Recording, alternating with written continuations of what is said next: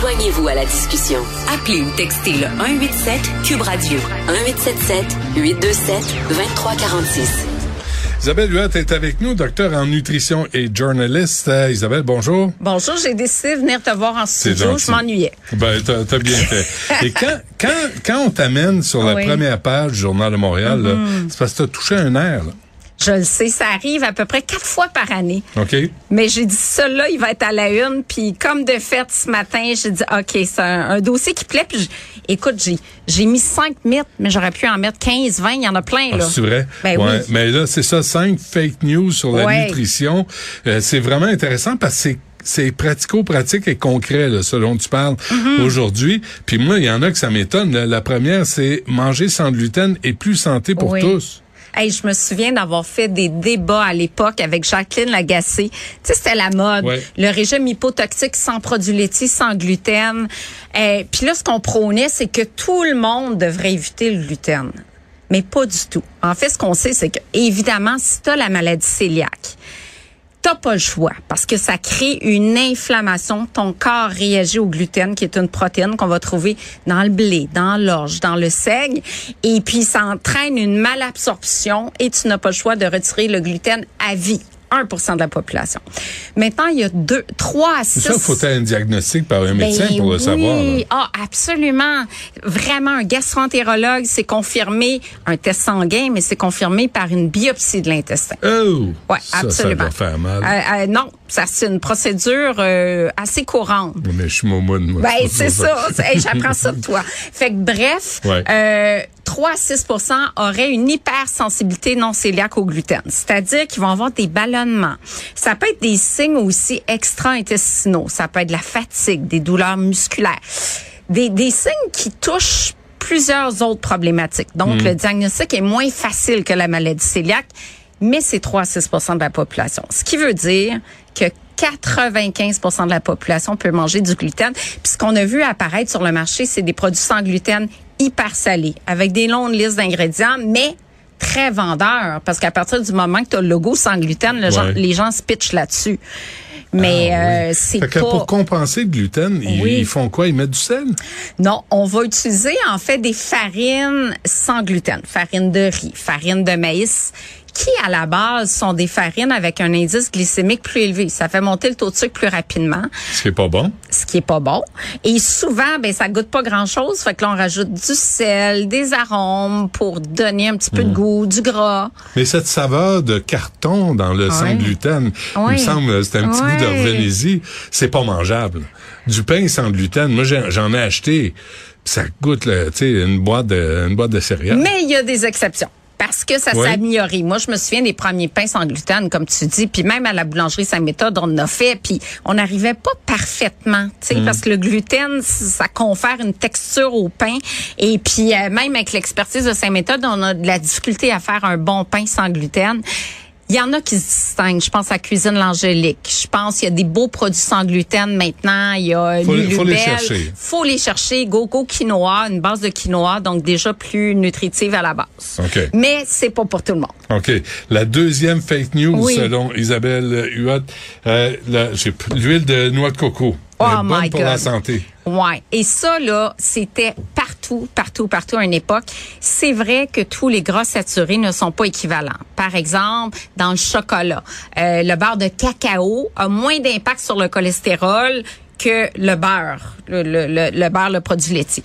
Donc, le beurre de coco, un peu moins néfaste que certains gras saturés, mais quand même néfaste. Écoute, Harvard s'est prononcé, euh, le, le, plusieurs institutions euh, au niveau de la santé publique se sont prononcées en disant, il y a tellement de gras saturés là-dedans. Le gras saturé, là, c'est pas un bon gras comme dans mm. l'huile d'olive, l'huile de canola, l'huile de caméline.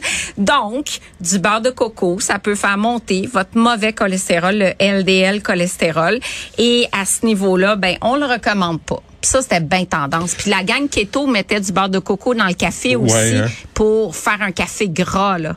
Mais ça, c'est des trucs qui viennent en conserve, là, que tu mets dans les recettes euh, souvent indiennes. Ah non, ça, c'est du lait de coco. Du lait de coco, c'est pas pareil, là. Non, Puis moi, le lait de coco, j'adore ça. Je prends le léger parce qu'il y a aussi beaucoup de gras saturé. Mais ça aussi, mais c'est vraiment comme l'huile de coco. Mais c'est quoi, Benoît? C'est bon pour les cheveux. Faites-vous un traitement ah, pour les cheveux. De me Hyper hydratant. Non, ça donne rien. Moi, c'est, un combat, j'ai, laissé tomber. mais qu'est-ce que ça fait pour les cheveux? Ben, ça hydrate. Fait que là, l'hiver, là, tu te fais des masques à l'huile de coco. C'est super bon. Ah, c'est vrai, ouais, pour la peau et les cheveux? Oui. OK, mais ça y fait pas repousser. Est-ce que ça fait ah ça j'ai fait une revue de littérature là-dessus. Ça il y a bien des fake news. Qu'est-ce qui fait pousser les cheveux? Tu me feras ça une autre fois. OK, je te ferai une chronique là-dessus. okay. J'y crois pas de toute façon. Le, soya troisième euh, fake news, le soya hausse le risque de cancer du sein. Ouais, beaucoup de préjugés euh, ben tu sais, la science évolue en nutrition, hein, puis tu sais, c'est maintenant ce qu'on sait sur le soya, c'est qu'au contraire, ça prévient entre autres les cancers hormonodépendants, incluant prostate, cancer du sein. Donc, plus dans toutes les études populationnelles, plus tu en consommes, moins tu as de risque de cancer parce que le soya a une action à la fois estrogénique puis anti-estrogénique. Fait que si tu as beaucoup d'estrogène en circulation, il est anti-estrogénique, diminue le risque de cancer. Et quand il t'en manque, genre à la ménopause, ben là, ça te donne un petit peu mmh. d'estrogène. Les femmes qui ont eu un cancer du sein, on disait jadis, plus de soya parce que tu sais si vous avez un cancer du sein hormonodépendant, ça va favoriser une récidive. Société canadienne du cancer a vraiment changé. Même sur leur site aujourd'hui, ils mettent consommer du soya ça peut être bénéfique, diminuer, et Dr Béliveau en parle régulièrement, ça peut diminuer le risque de récidive de 25 à 50% Ah, quand même? Oui, fait que du soya, c'est bon, honnêtement. Puis même pour les hommes. Pour les hommes, là, c'est plein d'oestrogène. Ben non, mais, mais non. parce que, tu sais, à un moment donné, ça suffit. Là. On veut pas virer femme non plus. Ben non, c'est ça. Ceux qui veulent, c'est leur affaire. Là. Mais mettons que moi, je veux pas. Écoute, c'est c'est tu vas pas avoir euh, plus d'estradiol en circulation parce que l'action des phytoestrogènes est 100 mmh. fois plus faible que l'estrogène. OK. Ouais. Donc, moi, j'avais entendu dire ça. Là. Donnez pas euh, du, du, tofu, tu sais, tartinade de tofu aux garçons euh, à la croissance parce que c'est pas bon, l'estrogène, tout ça. C'est vrai non, ou pas? ça diminue le risque de cancer de la prostate. Fait que vraiment, soya, là, les gars, gênez-vous pas. Là. Viré, végé, tofu, tempeh, euh, miso, euh, c'est bon. C'est bon contre le cancer de la prostate. Oui. Mais ça, on devrait ça. Moi, c'est la première fois que j'entends ça. Isabelle, faut que tu reviennes. euh, bon, euh, les cures euh, détox permettent de purifier l'organisme. Bon. C'est pas vrai, ça. Non, tu sais, on a le rein, les foies, ça purifie naturellement. Tu sais, des cures de jus, là, ça, ça se vend très, très cher sur le web. Si tu prends pas beaucoup de légumes, c'est correct d'avoir un jus vert l'après-midi. Honnêtement, tu as du potassium. C'est sûr que tu as des vitamines, là. Mm. Mais tu pas besoin de faire une cure de jus où tu ne prends que du jus pendant plusieurs jours. Il y en a plein qui vendent ça. Des fois, il y a du curcuma. Curcuma shot, c'est la grosse tendance. On n'a pas besoin de nettoyer son organisme. c'est comme les lavages du colon. Là. Oublie mm. ça. Les, les gastroentérologues sont vraiment contre ça. Ceci dit, vous avez de la misère, c'est l'hiver, à prendre assez de légumes un jus vert l'après-midi, c'est super. Mais j'irai pas plus loin. C'est pas plein de sucre, ces affaires-là. Tu sais, il y en avait, là, que j'achetais, moi, des smoothies ah déjà faits. Mais je regardais ça, c'est comme 30 grammes de sucre, je sais pas trop, là. Euh, oui, il y a beaucoup. Ben, tu sais, souvent, tu as juste le fruit mais réduit en purée, l'assimilation du sucre, elle est beaucoup plus rapide. Si bien qu'il faut quand même être prudent parce que ça fait beaucoup de sucre d'un coup. Tu prends un smoothie, des fois, il y a 400 calories, des fois, tu as 45 grammes de glucides, l'équivalent de trois tranches de pain. Mm. Fait que si je mets une belle assiette de fruits, du fromage cottage, une tranche de pain, qu'est-ce qui te soutient le plus? Parce que réduire en purée favorise moins la satiété mm. que de manger c'est, c'est, les mêmes aliments sous une forme solide. Euh, mais ça peut être pratique. Tu n'as pas le temps de déjeuner, tu apportes ça, mais assurez-vous, quand tu as des légumes, tu as moins de sucre. Fait que légumes et fruits. Puis une petite source de protéines dedans. Ça peut être une protéine de pois, du tofu soyeux. Hmm. OK. Euh, et le petit déjeuner, ça c'est bon. Et le repas le plus important de la journée, on l'a toujours entendu ça. Oui, mais c'est parce que le discours change, puis on suit de la littérature récente. Puis là, avec l'avenue du jeûne intermittent, on sait que c'est pas c'est pas si mal si on déjeune pas. Euh, ça peut même avoir un impact positif sur euh, le syndrome métabolique quand on accumule du gras au niveau du ventre, puis que les triglycérides augmentent, puis la glycémie, puis l'hypertension qui vient avec. Donc, c'est pas le plus important. Mais par contre, les, si vous déjeunez pas, Les, les, fibres, les produits laitiers, les fruits que vous prenez pas le matin, prenez-les en collation pour s'assurer de rencontrer ces besoins en vitamines.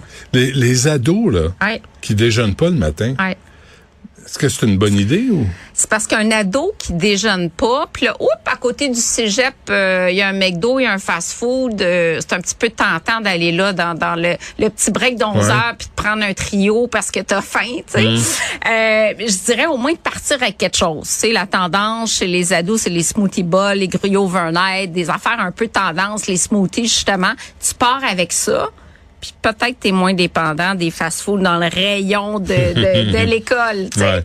En fait, il faut voir ce qui est, ce qui est tendance, là, ce oui. qui est en mode. Ben oui, Puis tu de fonctionner là-dedans. Oui. Ouais, parce que si tu leur imposes quelque chose de bon pour la santé, non ils en veulent pas, c'est pas tendance. Non, il faut que ça soit tendance. Sur Instagram, tu vois-tu des photos de ce déjeuner-là? Je, je, je, j'ai pas Instagram, Ah, t'as pas Instagram, J'ai pas. TikTok, j'ai pas Instagram, j'ai pas Facebook, j'ai rien, chalez-moi pas. OK, mais t'as bien raison, c'est bien trop de temps. Ah, bon, tu vois, on s'entend toujours. Euh, Isabelle, merci, tu reviens la semaine prochaine? Ben oui, avec Parfait. plaisir. Mais lisez ça dans le journal aujourd'hui, les cinq fausses nouvelles à propos de la nutrition, là, c'est vraiment intéressant. Merci Un Isabelle. Plaisir.